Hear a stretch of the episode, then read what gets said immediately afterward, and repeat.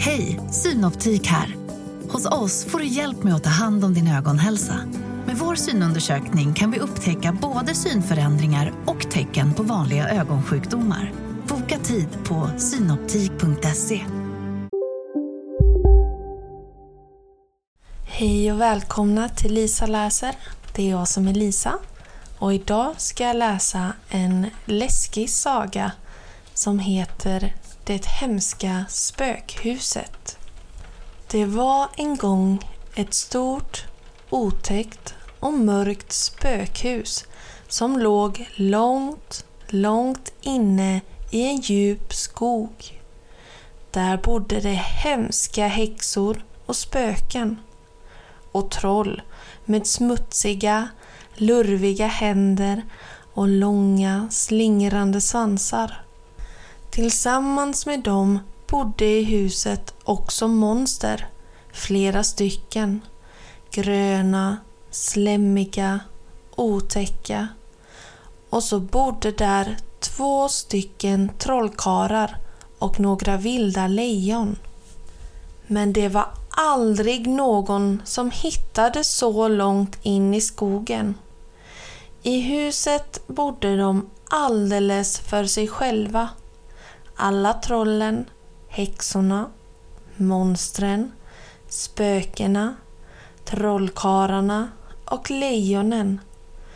Det var ganska trångt. I varenda rum var det alldeles fullt med hemska varelser. Men en gång var det en liten flicka som kom alldeles ensam där ute i den mörka skogen. Hon hade gått och gott hela dagen för hon letade efter sin mamma och pappa.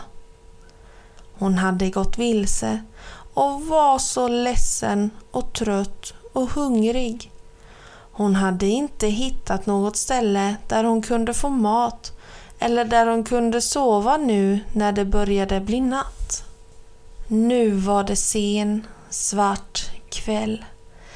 Då fick flickan se hur det lyste ur fönstren på ett stort hus.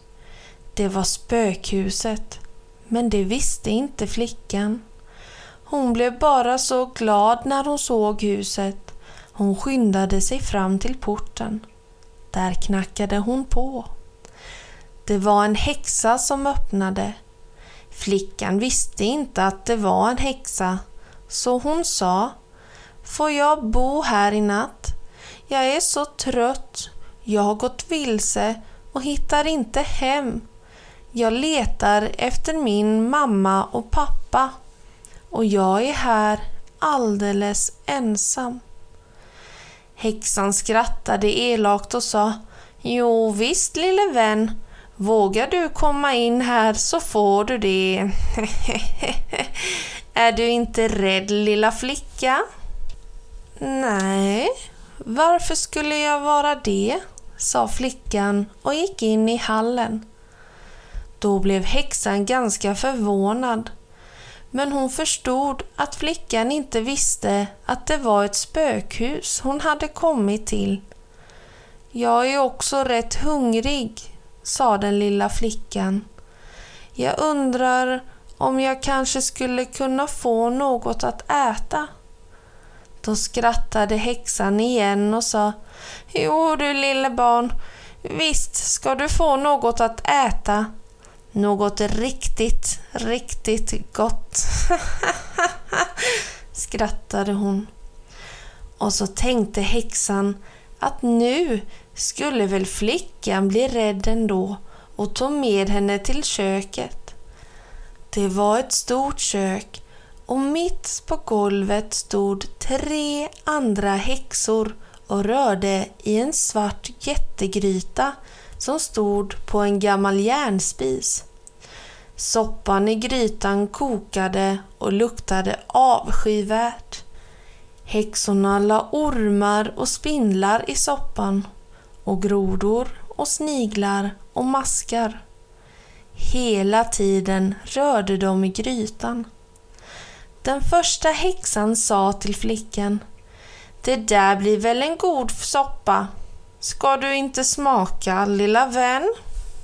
Men flickan blev inte rädd nu heller.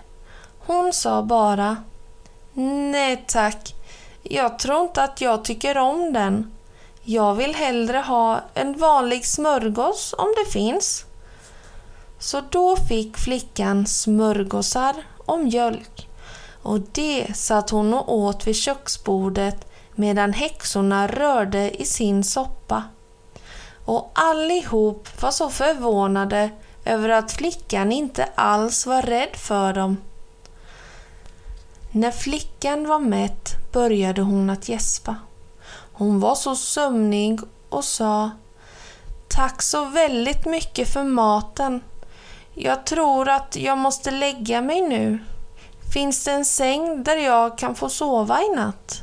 För nu är jag så trött. Jo då, sa häxan. Visst har vi ett litet rum åt dig. Eller hur? sa hon till de andra häxorna och då skrattade de allesammans för de förstod vilket rum den första häxan menade. Det var det rummet där det spökade allra mest. Inte ens häxorna skulle ha vågat bo där en hel natt. Flickan sa Åh, vad bra! Tack snälla ni för att ni tar så fint hand om mig. Och så visade häxan vägen. De kom ut ur köket och gick in i en lång, mörk gång med många dörrar. Där var vått och fuktigt och plötsligt dök det upp ett grönt hemskt monster med massor med tänder i sitt fruktansvärda gap. De långa, klibbiga fingrarna grep efter flickan för att få tag i henne. Ah! skrek monstret. God dag, sa flickan och räckte fram handen och hälsade artigt på monstret. Sen sa hon Du borde tvätta dig om fingrarna. Du är ju kletig som om du hade grävt ur en hel marmeladburk med händerna. Monstret bara gapade tyst. Han blev jättebesviken över att han inte kunnat skrämma ens en liten flicka nu när han äntligen hade chansen. Så han öppnade en av dörrarna i gången och försvann helt enkelt. Då kom det fram ett stort lejon. Det vrålade och röt. Tungan lyste röd i det stora gapet. Åh, vad bra, sa flickan. Snälla kissekatt, kan inte du slicka av mina händer som har blivit så kladdiga? Då blev lejonet alldeles paff och visste inte vad han skulle göra. Så han gjorde bara vad flickan hade bett honom om och tvättade hennes händer väldigt fint och noga med sin röda tunga. Sen fick flickan torka händerna på hans lurviga man. Under tiden hade allihop som bodde i huset fått veta att det kommit en liten ensam flicka dit och att det var mycket svårt att skrämma henne. Så nu var de alla väldigt nyfikna på att få se den lilla flickan och allihop tänkte skrämma henne det värsta de kunde. När häxan och flickan kom fram till vardagsrummet så var där alldeles fullt med andra häxor, monster, troll, gastar och spöken. De skrek och gnisslade med tänderna. Det var så hemskt så det ilade i en. Men flickan blev inte rädd nu heller. Hon sa bara Hoppas att ni också ska gå och lägga er snart, för jag kan inte sova om det inte är rätt så tyst, även om jag känner mig väldigt sömnig. Godnatt allihopa! Häxan som följt flickan hela vägen trodde inte sina öron. Var den här flickan alldeles omöjlig att skrämma? Häxan ledde flickan vidare till spökrummet, För där skulle flickan i alla fall få se ännu hemskare spöken. Och när häxan och flickan äntligen stod vid rummet där flickan skulle sova kastade sig alla spöken på en gång ut genom dörren med ett fruktansvärt oväsen.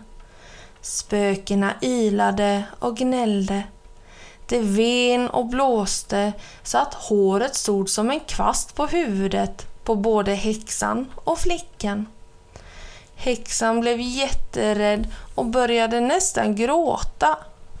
Men flickan sa bara helt lugnt. Konstigt med lakan som flyger omkring i luften.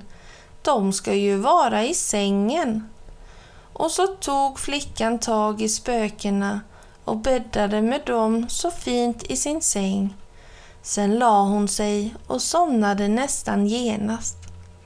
Så sov flickan djupt i spökhuset hela natten. Och när det blev morgon tassade flickan upp och smög hela vägen ner till köket. Där fick hon frukost. Tre stora smörgåsar och så mycket mjölk hon kunde dricka.